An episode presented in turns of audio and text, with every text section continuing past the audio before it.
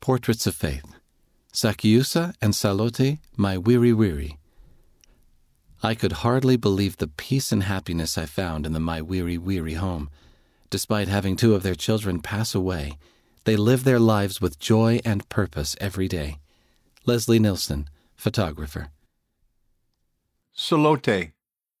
Two years after our son Essa died of lung cancer, our daughter Esselyn died of meningitis.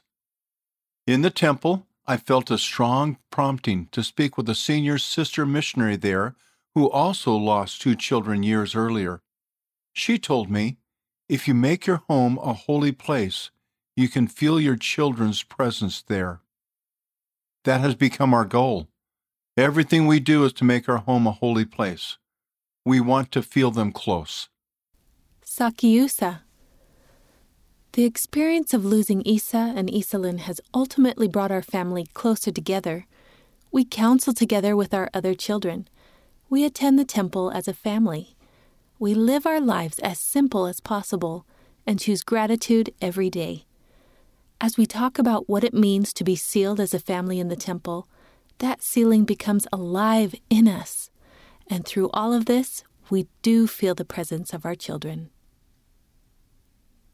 Discover more. See more about Sakiusa and Salote's journey of faith, including additional photos in the digital version of this article in the Gospel Library app or at churchofjesuschrist.org slash go slash E10206.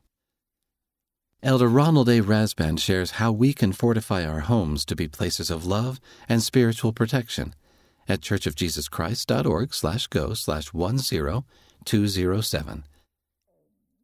End of the article Portraits of Faith, read by Wes, Rena, and Jean Nelson.